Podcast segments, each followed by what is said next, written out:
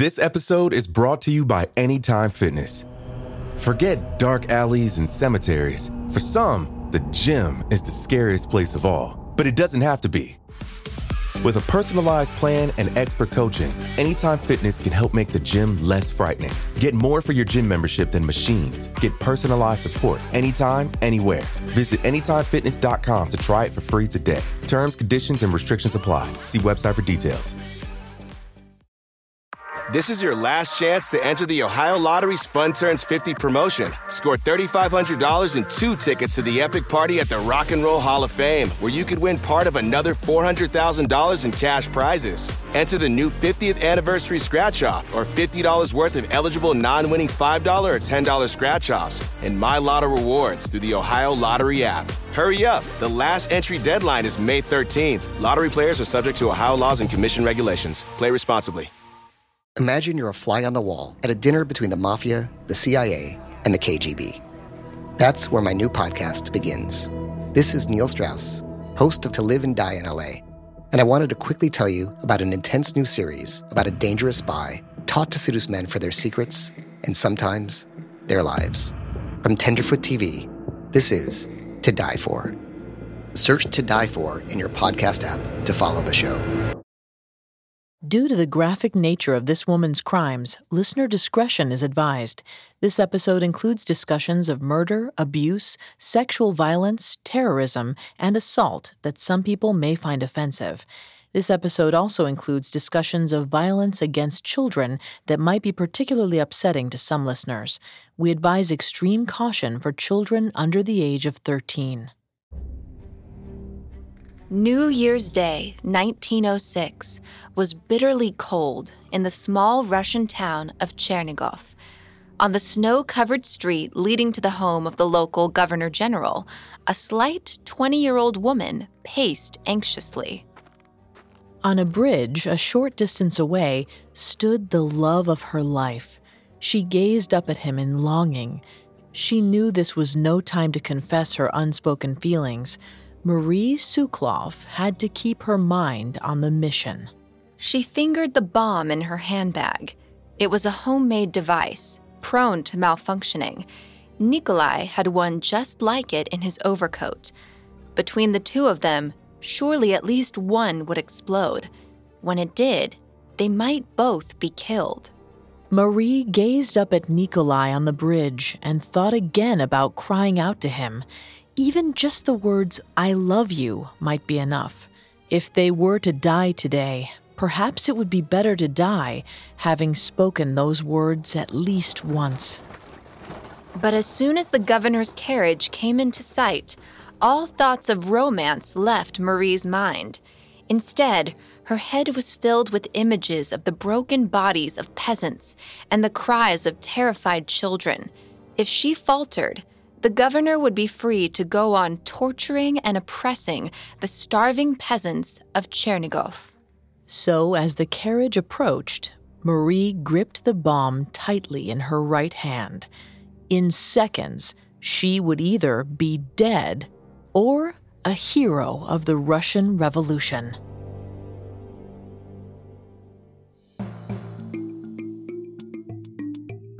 Picture a murderer, a gangster, a thief. Did you picture a woman? We didn't think so. Society associates men with dangerous crimes. But what happens when the perpetrator is female? Every Wednesday, we examine the psychology, motivations, and atrocities of female criminals. Hi, I'm Sammy Nye. And I'm Vanessa Richardson. And you're listening to Female Criminals, a Parcast original. You can find episodes of Female Criminals and all other Parcast originals for free on Spotify or wherever you listen to podcasts. To stream Female Criminals for free on Spotify, just open the app, tap Browse, and type Female Criminals in the search bar. At Parcast, we're grateful for you, our listeners. You allow us to do what we love. Let us know how we're doing. Reach out on Facebook and Instagram at Parcast and Twitter at Parcast Network. And if you enjoyed today's episode, the best way to help us is to leave a five star review wherever you're listening. It really does help. This is our second episode on Marie Sukloff, the revolutionary and assassin who sabotaged the government of Tsar Nicholas II, became a terrorist, and attacked Governor Khvostov with a homemade bomb. Last week, we followed Marie Sukloff, who grew up desperately poor as she became involved in her first revolutionary group at age 12. By age 16, she became a labor organizer and a member of the Socialist Revolutionist Movement. At age 17, she was arrested for possessing components of a printing press and imprisoned near Odessa, Russia. This week, we'll delve into how she escaped exile in Siberia and how she decided to move from organizing strikes into facilitating terrorism and assassinations. Finally, we'll tell you about her last imprisonment, her miraculous second escape, and where she ended up after she left Russia.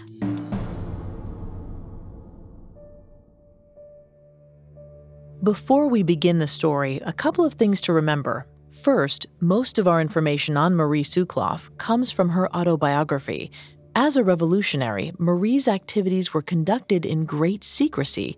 There's only a very limited objective record to compare her story against. Second, the dates in Marie's writings use the Julian calendar, which was 13 days behind our Gregorian calendar. We've converted the dates throughout this episode to Gregorian, which is why, in this story, a New Year's Day assassination falls on January 14th. When we left off, Marie was in prison, where she was confined in February of 1902 at the age of 16. She was determined to escape, but the prison was well guarded, and she was punished if she even dared to speak to another political prisoner. Most of Marie's days in prison were exactly the same. If she was lucky, she got to speak to her cellmate, Mrs. Orloff, a young mother who had been imprisoned with her baby. Marie sometimes exercised in the yard.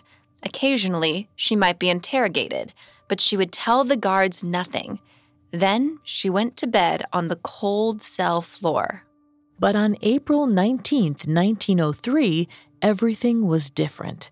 That was Easter Sunday. As the sun set, 17 year old Marie began hearing horrible screams from the nearby village of Kishinev. The prison was remote, on the village's outskirts, and yet it seemed as if people were being torn to pieces right next door. Marie felt tears come to her eyes. She didn't know what was happening, but she knew it must be awful. She finally begged a guard to tell her what was going on. He replied simply, The order was given to kill the Jews. Marie's stomach sank. Pogroms, organized genocidal massacres of defenseless Jewish people, were becoming more and more frequent in rural Russia. Now, one was happening just outside the prison's walls. Marie's own people, Russian Jewish peasants, were being killed and sexually assaulted as she listened. Through the night, many Jewish people came to the prison and begged to be admitted for their own safety. A few were allowed in, but the prison soon became full and people seeking shelter were turned away. From her cell, Marie could hear women and children weeping as they were sent back into the violence outside. The Kishinev pogrom continued for two days and two nights, finally ending on the morning of April 22, 1903 at least 49 Jewish people were murdered, more than 100 women were sexually assaulted, and not a Jewish business in Kishinev was left standing. Eastern Orthodox priests led the mob. This massacre, as a forerunner to the genocidal violence of the Holocaust, has been studied extensively by historians, and yet some uncertainty remains about how it began. Marie seems to have believed that the pogrom was ordered by the Russian government, but it's likelier that it was influenced more by propaganda published by private parties. Vanessa is going to take over on the psychology from here. Please note Vanessa is not a licensed psychologist or psychiatrist, but she has done a lot of research for this show. Thanks, Sammy. In his 2018 book, Pogrom, Kishinev and the Tilt of History, Stanford professor of Jewish history Steven J. Zipperstein blames publisher Pavel Khrushevan for the Kishinev pogrom Khrushevan's newspaper, Bessarabets, routinely called for violence against local Jewish peasants. Just before the Kishinev pogrom, a Christian boy was found dead in a neighboring town, and a piece in Bessarabets accused Jews of killing the child to use his blood in the preparation of matzah for Passover. This claim was obviously totally unfounded, but the paper's previous propaganda had already primed its readers to believe everything negative they heard about Jewish people. The local Jewish peasants were law abiding people. Despite seeing their neighbors' normal behavior with their own eyes, the other peasants in the area were nevertheless convinced by Bessarabets that their Jewish cohorts were secretly wealthy and dangerous. According to Stanford University professors Johnny Manzaria and Jonathan Brook, propaganda is effective precisely because it exploits universal aspects of human psychology. They write, quote, People exist in a rapidly moving and complex world. In order to deal with it, we need shortcuts. We must very often use our stereotypes, our rules of thumb, to classify things according to a few key features and then to respond without thinking when one or another of these trigger features are present. While this makes people highly susceptible to a propagandist who understands persuasion, in general, it is the most efficient form of behaving, and in other cases, it is simply necessary. Marie Sukloff was herself a propagandist. She had hoped to publish propaganda for the socialist revolutionists with her illegal printing press. But for her crimes, she was jailed before she had actually published a single leaflet. Meanwhile, Pavel Khrushevan, today seen as the chief architect of the Kishinev pogrom, was never arrested, nor was his anti Semitic newspaper shut down. Which made things all the more confusing when, several days after the Kishinev pogrom, 17 year old Marie was called in by prison officials for further questioning. To her utter shock, the officials informed her that she was to blame for the pogrom they said leaflets inspiring violence against Jews had been printed in the same typeface as the pieces of type she was caught with. Therefore, she must have written the anti Semitic propaganda as well. Of course, it was impossible for Marie to have been involved in organizing the Kishinev pogrom. First of all, she was Jewish herself. Secondly, she had been in prison for almost 14 months. The leaflets urging violence against Jews were published after she was put behind bars. The prison officials knew Marie couldn't possibly have been involved, but they were very much hoping to pin the pogrom on one of the socialist revolutionists. The growing revolutionary movement was becoming inconvenient for the Tsar, buoyed largely by Jewish peasants' activism if Jewish villagers believed the Socialist Revolutionist Party supported pogroms, they would turn away from the revolutionary cause. It was never clear to Marie whether the leaflets she was accused of printing even existed. There certainly were anti Semitic publications circulating in Kishinev, but historians today have traced most of them to known Christian publications, not anonymous pamphlets. Marie was so shocked by the accusations that she couldn't even speak in her own defense for several minutes. The prison officials finally accepted that she would not give them any evidence they could twist to blame her for the pogrom, so they returned her to her cell. Over the next few months, officials dropped the idea of blaming Marie for the pogrom in Kishinev. Instead, they decided to charge her with threatening the life of Tsar Nicholas II. Shortly after her 18th birthday in September, Marie learned that she and her comrades were to be tried in open court for these trumped up charges. This was quite unusual because political prisoners were usually held in prison indefinitely. Marie suspected that the Minister of the Interior, Mr. Playavia, felt that revolutionaries like her deserved a punishment more severe than imprisonment. On October 28, 1903, Marie was tried along with several other co defendants who had been her comrades in the Socialist Revolutionist Party. She was defended by lawyers Mr. Maklakoff and Mr. Rotner. The lawyers seemed to genuinely adore her, and from the day they met her, sent her daily bouquets of fresh flowers in her cell. Marie faced a sentence of 8 to 12 years of hard labor. She knew from gossip within the prison that the Minister of the Interior, Plaavia, had already ordered her to be found guilty. When she was led into the courtroom, Marie was shocked to see her father seated in the gallery. It was the first time she had seen him in more than two years. She hadn't realized he knew of her arrest and imprisonment, much less her trial. For a moment, she was stabbed with guilt. But before she could think for too long about her poor elderly father, Marie had to turn her attention to her own defense.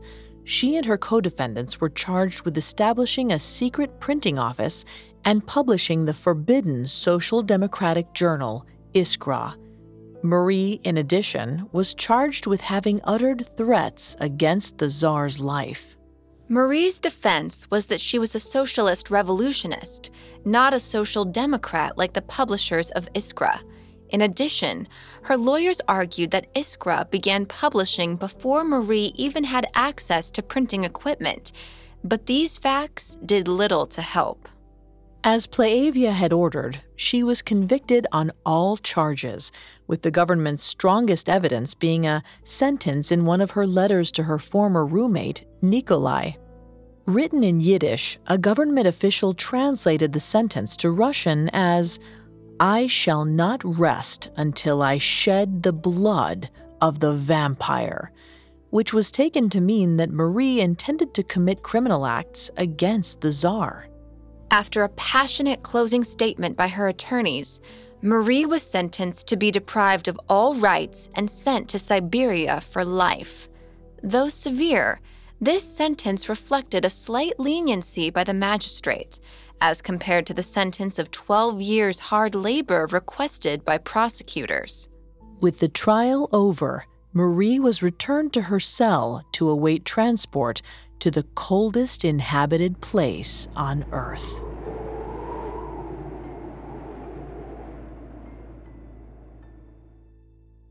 Coming up, Marie plots a great escape. This episode is brought to you by Anytime Fitness. Forget dark alleys and cemeteries. For some, the gym is the scariest place of all, but it doesn't have to be. With a personalized plan and expert coaching, Anytime Fitness can help make the gym less frightening. Get more for your gym membership than machines. Get personalized support anytime, anywhere. Visit AnytimeFitness.com to try it for free today. Terms, conditions, and restrictions apply. See website for details. Now back to the story. In July of 1904, 18 year old Marie Sukloff began her long journey north to the Siberian wasteland to the small town of Alexandrovska. She was delivered directly to the village chief of police, who was instructed to watch her carefully.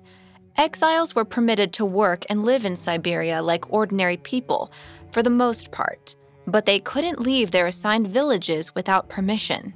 Due to Marie's frail condition after the long journey, the village women sympathized with her greatly and didn't see her as a threat.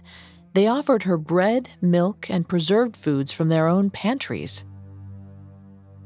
Most of the local people supported the Tsar, but they felt terribly sorry for Marie, who was barely more than a child. Even the local priest befriended her and asked her to help him sew his daughter's wedding dress. Marie eagerly agreed, grateful for the opportunity to do some useful work for her hosts. She knew every morsel of food they gave her had been put away to provide for their own families through the winter. Sadly, over the next few months, she also became a miserable drunk. There was not much to do in Alexandrovska besides drink the local vodka. The other residents all seemed to be equally depressed by their circumstances and did little besides drown their sorrows. Marie found herself in danger of becoming permanently listless, defeated, and perpetually intoxicated. It was even more monotonous here than in prison. In a 1957 Scientific American article, The Pathology of Boredom, Scientist Woodburn Heron describes the effects of extreme boredom on willing volunteers who were subjected to isolation and sensory deprivation. They were free to leave once they could no longer tolerate the conditions, but each subject received the generous sum of $20, about $200 today, for each day he remained in the study. Heron wrote, quote, Most of the subjects had planned to think about their work. Some intended to review their studies, some to plan term papers, and one thought he would organize a lecture he had to deliver. Nearly all of them later reported that the most striking thing about the experience was that they were unable to think clearly about anything for any length of time. Unlike Heron's volunteers, Marie hadn't signed up to be isolated and bored, but she tried the same coping mechanism. She attempted to think high minded thoughts about revolution, but eventually, the painful sameness of her daily life ate away at her convictions. That's not unusual. In 2012, Mother Jones editor Michael Mechanic reported that Heron's volunteers suffered wide ranging cognitive effects so damaging that the study was never repeated. Mechanic writes, quote, a series of cognitive tests showed that the volunteers' mental faculties were, in fact, temporarily impaired. They performed poorly on grade school tasks involving simple arithmetic, word associations, and pattern recognition. They also experienced extreme restlessness, childish emotional responses, and vivid hallucinations. Sadly, the thing that snapped Marie from her stupor was the worst news she had ever read. On January 22, 1905, known today as Bloody Sunday, unarmed workers were massacred while marching to deliver a petition to Tsar Nicholas II. Their demands included improved working conditions and moderate government reforms. They marched on the Tsar's palace while carrying icons of the Tsar and singing patriotic hymns. They were determined to show the Tsar they loved him and their country, but wanted better lives. They were certain that their open display of patriotism would protect them, perhaps even endear them to their government. Instead, the soldiers were ordered to open fire, spraying the demonstrators with bullets in nothing short of a massacre. Hundreds of people were killed on Bloody Sunday, according to modern estimates the Tsar's government ordered these senseless murders in hopes that they would frighten the Russian people out of any further attempts at revolution. Some days later, news of Bloody Sunday reached Siberia. Marie read the newspaper aloud to the locals. They were all shocked and horrified. The terrible news reinvigorated Marie's burning desire for revolution she confided in a few of her local friends that she intended to escape and return to the revolutionary effort. To her surprise, they offered to help. On February 14, 1905, 19 year old Marie received permission from the village chief of police to travel for a few days to the nearby town of Kansk. This permission was given only after extensive questioning, during which some of the villagers, including the town scribe, vouched for Marie. Exiles were permitted to travel within Siberia with the written permission of their local police chief. However, any attempt to re enter European Russia would be punished severely. Marie knew some of her old comrades from prison were in Kansk she hoped they could help her to obtain money and a passport. Unfortunately, upon arriving, she found that the political prisoners who were sent to Kansk were far too poor to help her. Marie was forced to go on by train to Irkutsk, where she met an old exiled revolutionary. He forged her a Russian passport and gave her new clothes and a wristwatch to help disguise her exile status. On February 24, 1905, Marie returned to her village of Alexandrovska. It might have been easier to escape without returning home first, but if she had disappeared on her permitted trip, the friends who had vouched for her would face severe consequences. But she didn't stay long. On February 26, 1905, Marie set out on foot. She headed for Rybinska, another village about a day's journey away, where she hoped to meet the Orloffs, her old friends from prison. The Orloffs hadn't tried to escape Siberia for fear of being caught with their young son, who was now not quite three. After some discussion, Marie agreed to take the child with her while his parents escaped separately. She promised to take the child to his grandparents in Vilna, near her own hometown. This plan would help to protect both parties. The authorities would be looking for Marie alone and the parents with a toddler. On February 27, 1905, Marie and the small boy began their escape. They set out in a hired sleigh, while Marie prayed fervently for the child to survive the journey. In the Siberian winter, this wasn't a certainty. Even in his warmest clothes, the boy was already shivering on her lap. As the sleigh flew over the frozen tundra, Marie bundled the boy into her overcoat, sharing her body heat with him. She had made a promise to deliver him safely, and she intended to keep it no matter what.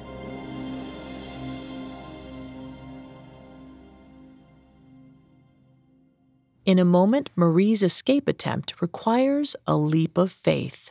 Now back to the story.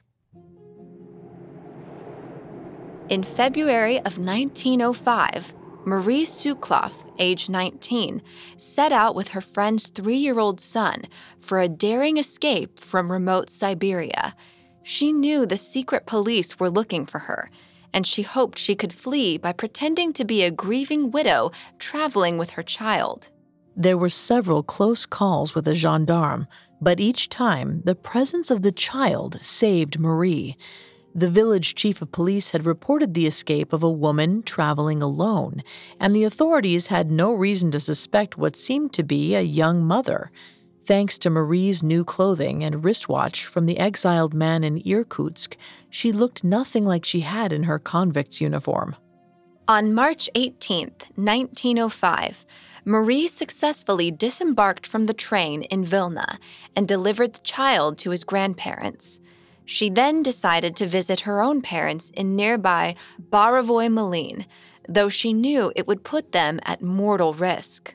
When she arrived, her parents wept and embraced her. They begged her to take all the money they had and go abroad to live out her days in safety. Instead, Marie told them that she intended not just to continue rebelling against the government, but to kill those agents of tyranny who had murdered the workers on Bloody Sunday. Her parents were horrified, but despite their pleading, Marie left the next morning.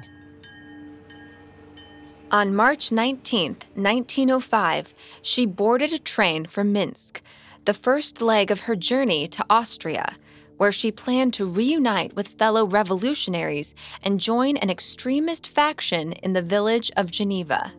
There, she was reunited with comrade Nikolai, one of her first roommates in Odessa, who had been forced to serve in the Russian military and later exiled to Siberia. He too had escaped, and he too wished to become an assassin. Marie had always liked Nikolai, but they were children when they first met spending most of their time discussing philosophy, sharing meager meals, and organizing small labor strikes together. Now, they were both hardened, bitter warriors, determined to bring about revolution at any cost. As Nikolai described his own daring escape from Siberia, Marie began seeing him in a new light. She felt her heart skip a few beats when he smiled at her. But there was no time to explore these new feelings. Both Marie and Nikolai wanted to join a terrorist sect of the socialist revolutionists and train as assassins. This pursuit would leave no time for romance. Although Marie's anger at her oppressive government is understandable, revolutionary terrorist groups like hers were ultimately ineffective in bringing about social change. A 2006 study published in the journal International Security found that terrorist groups don't tend to reach their goals. In fact, according to the study's author, Max Abrams, terrorist groups that operate with policy goals or the wish to install political policy in line with their own dogma succeed an abysmal 7% of the time. Looking back, We now know that Russia's monarchy was abolished only after a second revolutionary movement, which began with mass strikes. Perhaps Marie would have been more effective if she'd returned to her earlier work as a labor organizer. Instead, she chose to become exactly what she most hated someone who felt entitled to take other people's lives. Although we would be remiss if we didn't draw one distinction. Marie sought to take only the lives of those who had planned the genocide of her people. Those who carried out the pogroms were never punished by the government, so Marie and her cohorts likely felt they had no other recourse but violence. Nevertheless, the leaders of the local revolutionary organization tried mightily to dissuade 19 year old Marie from choosing a path that would likely leave her dead. But she held firm and soon began her training. Her first orders were to cut off all contact with her friends and family. Just receiving a letter from a sworn terrorist would mean their exile or execution. Her next orders were to kill General Trepov. It was he who issued the famous order to the local garrison not to spare cartridges on Bloody Sunday. While attempting to carry out this first mission, Marie lived in isolation in a small village, staring at General Trepov's photo and waiting for word on when she should make her attempt.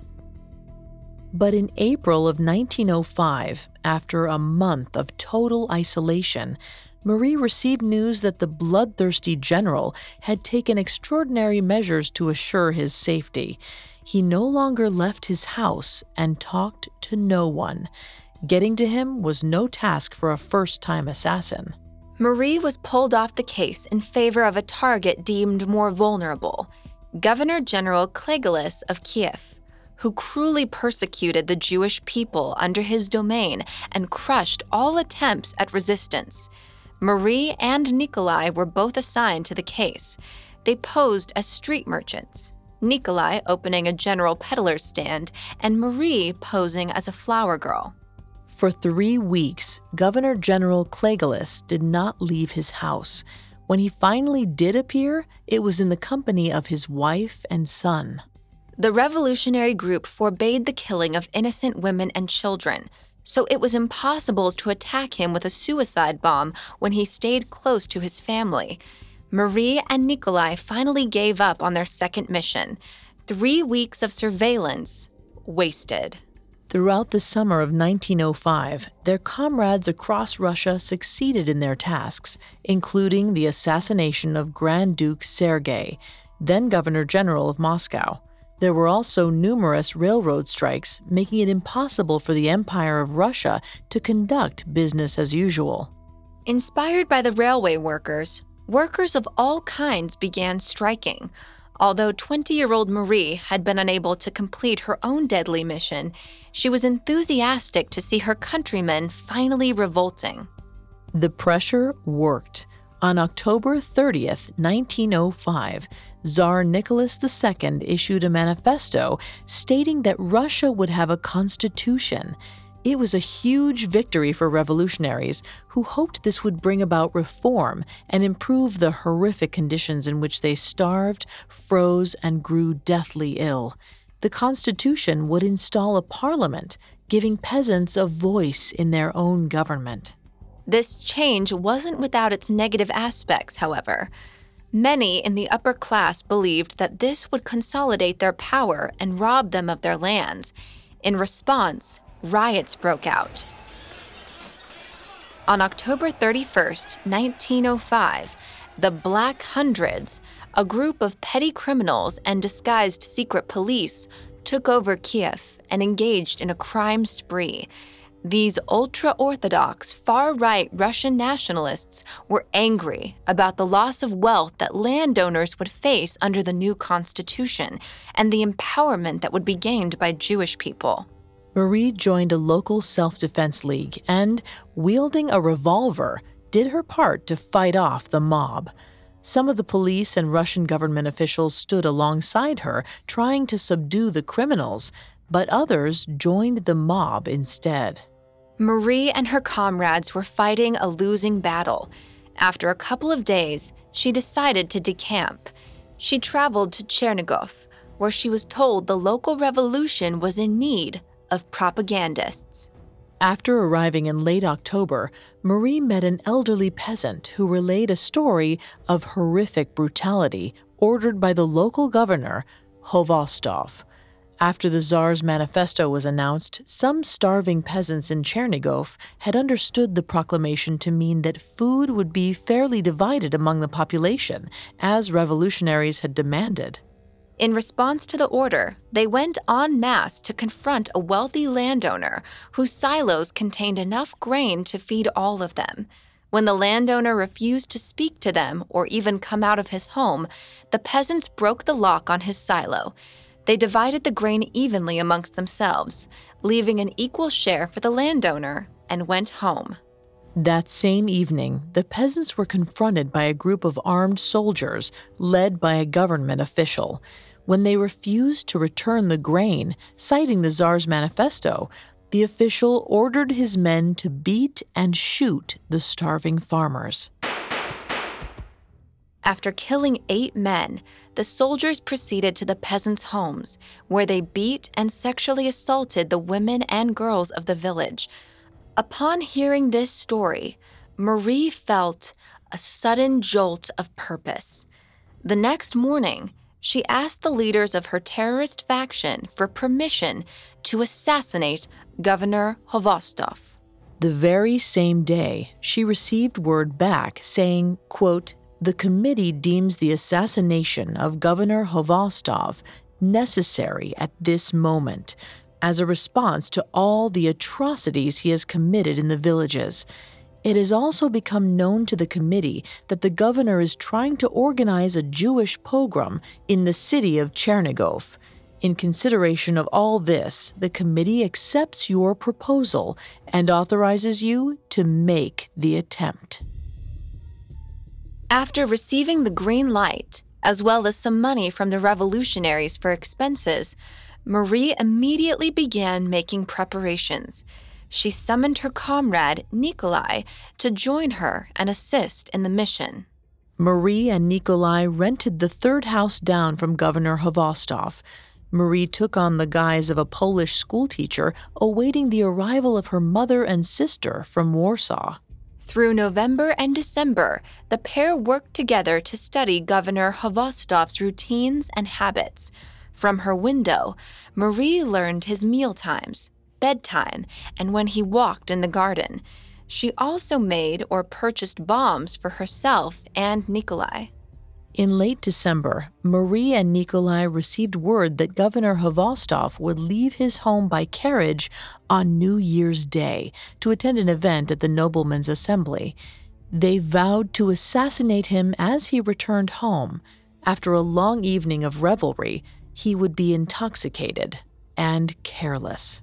The night before the assassination, Marie wrote a letter to her loved ones, assuming she wouldn't survive the bombing. She readied the bomb, placed it in a handbag bought specially for the occasion, and left rent money on her table for the landlord. After doing everything she could to prepare, Marie managed to get some sleep. The next morning was bone chilling, despite the sun. Marie paced on the road outside her home, a bomb in her purse. Across the bridge, she saw Nikolai coming toward her. He held a package wrapped with a bright red ribbon. She knew that was his bomb. He walked towards Marie, then past her. As he did, he whispered, Goodbye, and went to take his position on the bridge. Marie knew they would likely die from the bomb blast, a small price to pay for Russia's freedom. An ornate carriage came into view. As it made its way towards Nikolai, he threw the bomb under the carriage. Marie braced herself for an explosion that never came. The bomb failed to detonate. A police officer who had been riding behind the governor's carriage charged at Nikolai and fired a single shot. The carriage began to pick up speed as the driver urged the horses into a gallop. Marie saw Nikolai fall into the snow. just as she threw her own bomb at the carriage. A sonic wave lifted her from her feet and threw her into the snow. Blood was streaming down her hands and face. She slipped in and out of consciousness as debris fell around her. Finally, she passed out. Passers-by saw Marie lying bloodied in the snow and carried her to a private hospital.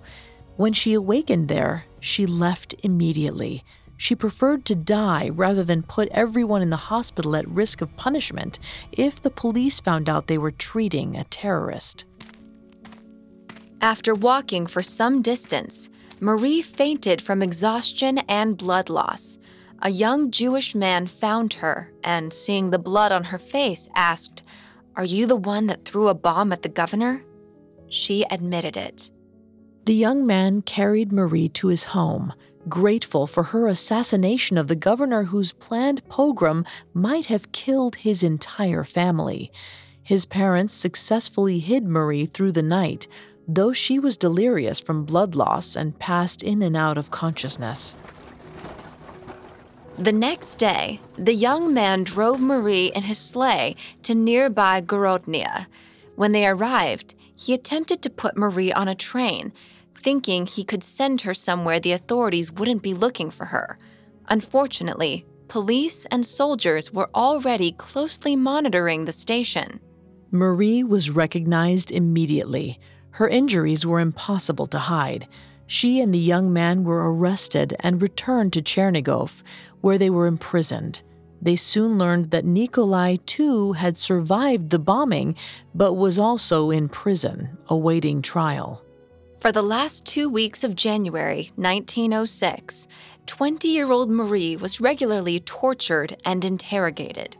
She refused to offer any information, even her name, the authorities were forced to schedule her trial under the name Unknown. Her trial in military court began on January 30th, 1906.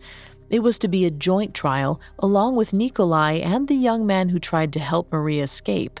It was a packed courtroom, but the only people there to bear witness for the prisoners were the young man's elderly parents. The trial lasted only half an hour. After the defendants were all pronounced guilty, they were given the opportunity to say any last words to the magistrate. Both Marie and Nikolai decided to use their statements to beg the judge for clemency for the young man. Marie said, quote, I swear to you, by my sacred belief that Russia will be free, that this boy is innocent. The magistrate's face gave no indication of whether or not he believed her. At the stroke of midnight, Marie, in her cell, received word that the judge had decided on a sentence. She was led back into the darkened courtroom. The magistrate sentenced both Nikolai and Marie to death by hanging. This was expected. Marie felt no disappointment. She hoped only that the young boy would receive better news.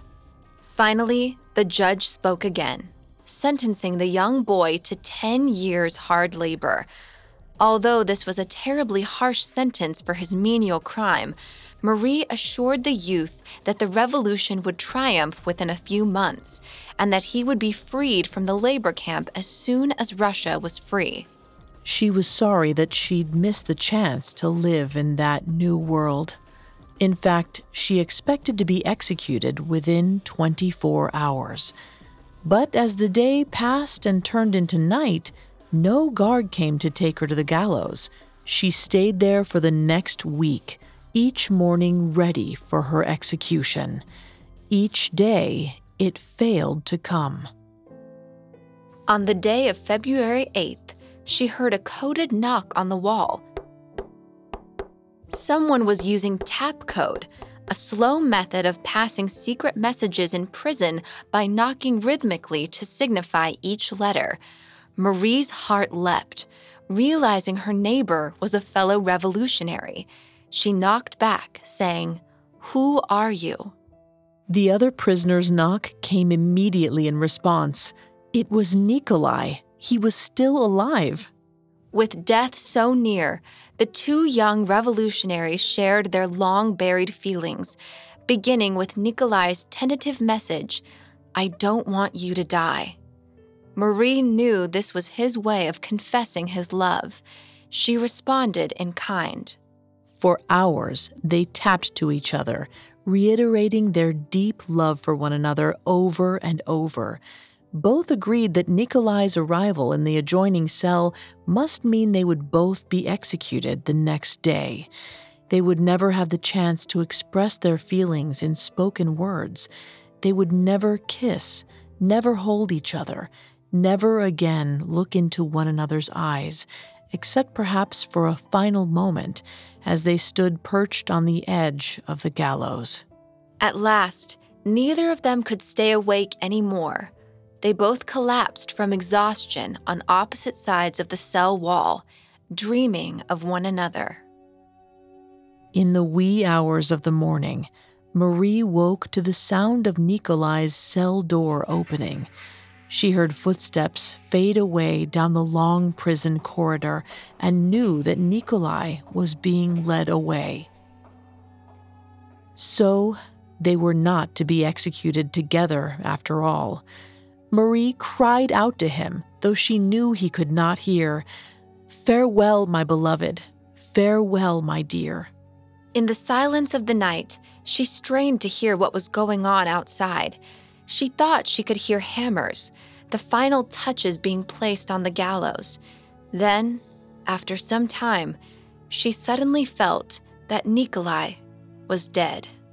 Although it was impossible, through the thick walls, it seemed to Marie as if she could even hear his last breath leave his body.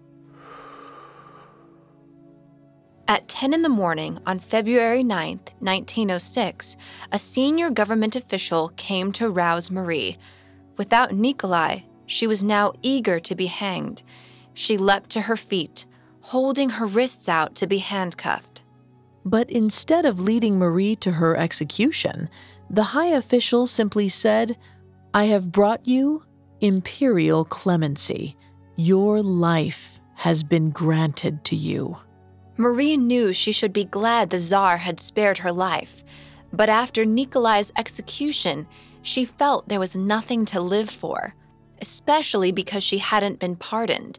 Her sentence was merely commuted to penal servitude for life in Siberia. 20 year old Marie was placed in handcuffs and leg irons and loaded onto a train headed for the penal colony. On the train, she realized why she must have been spared from the gallows. Word of her crime had spread across Russia, and with it had gone stories of Governor Khvostov's brutality. Even the soldiers who guarded her on the train sympathized with Marie. They were conscripts from working class families. They knew what it felt like to be powerless and poor. They even took off her handcuffs, an act that could have landed them in prison. Upon arriving in Moscow in early February, Marie was placed in a crowded cell in a forwarding prison. As Marie waited to be sent on to Siberia, people openly approached the prison and shouted encouragement to the prisoners. By now, the revolution was so well underway across Russia that people no longer feared showing their support. It was hard enough for the government to punish those who actually committed acts of terrorism, there weren't enough prison cells to fit all the people who simply read a prohibited pamphlet. Marie remained in the forwarding prison until early July 1906, when she was finally sent on to her final destination, Akatui prison. The Siberian peasants turned out in full force to show their support for the convicts on the train. At one point, a mob even seized the train car transporting the prisoners and attempted to free them. Marie and her fellow convicts were afraid this would lead to a massacre and went out onto the train platform to beg the crowd to back away. When Marie arrived at the prison, she was surprised to be given books, ordinary clothing rather than a convict's uniform, and plenty of outdoor exercise. But as the summer faded into fall and fall into winter, the revolution lost ground across Russia. The government's tyranny once again worsened, and this trend even reached Akatui prison. By the end of the year, Marie's books were seized, and she was again treated cruelly by her guards. It was then that she began to plot her next escape. There was a loose board on the bottom of the exercise yard gate. At a moment when there were no guards in the yard, she removed the board and crawled away. This escape began a whirlwind of hiding in comrades' homes, resting her aching body for a few days, and being forced to move once the gendarme got too close. At one point, she stayed in the filthy home of a drunken, unemployed engineer, but had to leave after he attempted to sexually assault her. After that, she begged the engineer's young son for help. The boy returned with not just an ordinary soldier, but a colonel. The career soldier respected Marie greatly for her bravery and courage, even though he was a supporter of the Tsar's government. The admiring colonel made arrangements for Marie to flee Russia. She would travel to Manchuria, then on to China. Towards the end of 1911, Marie arrived in China, then soon sailed for Europe, where she would finally be able to live under her own name. After that, she traveled to the United States. By 1914, when she was 29, she was giving interviews to U.S. publications, urging Americans to do more to support the struggle of the Russian people for freedom. In October of 1914, the Century Company, a New York publisher, released Marie's autobiography, she also apparently spoke at some meetings of intellectuals in New York, urging them to render support to Russia's political prisoners. After this, Marie disappears from the historical record. We don't know when she died or if she has any heirs. It's possible she was eventually found by Russian secret agents living in the United States and killed. She may even have returned to Russia to carry on the fight. Or perhaps she changed her name and elected to live out her remaining years in peace. Whatever the case may be, her two escapes from Siberia certainly make her one of the most adept, adventurous, toughest, and bravest women of the Russian Revolution.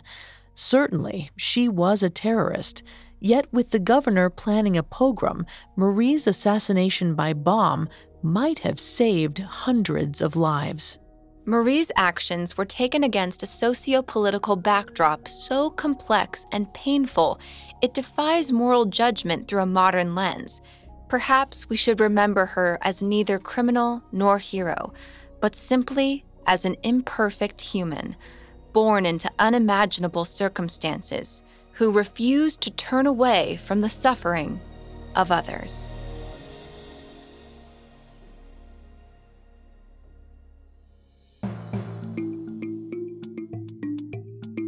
This completes our coverage of the story of Marie Sukloff. One final note because of the scant documentation of Marie's life, some sources refer to her as Manya Shkolnik or Maria Shkolnik, and some identify the governor general she attempted to assassinate as Fyodor Dubasov. For this episode, we've chosen the names that are most widely used. Thanks again for tuning in to Female Criminals. We'll be back Wednesday with a new episode. You can find more episodes of Female Criminals and all other Parcast originals for free on Spotify. Not only does Spotify already have all of your favorite music, but now Spotify is making it easy for you to enjoy all of your favorite Parcast originals, like Female Criminals, for free from your phone, desktop, or smart speaker. To stream Female Criminals on Spotify, just open the app, tap Browse, and type Female Criminals in the search bar. And don't forget to follow us on Facebook and Instagram at Parcast and Twitter at Parcast Network. We'll see you next time. Female Criminals was created by Max Cutler, is a production of Cutler Media, and is part of the Parcast network. It is produced by Max and Ron Cutler, with sound design by Michael Langsner, production assistance by Ron Shapiro and Paul Mahler, additional production assistance by Maggie Admire and Freddie Beckley. Female Criminals is written by Yelena War and stars Sammy Nye and Vanessa Richardson.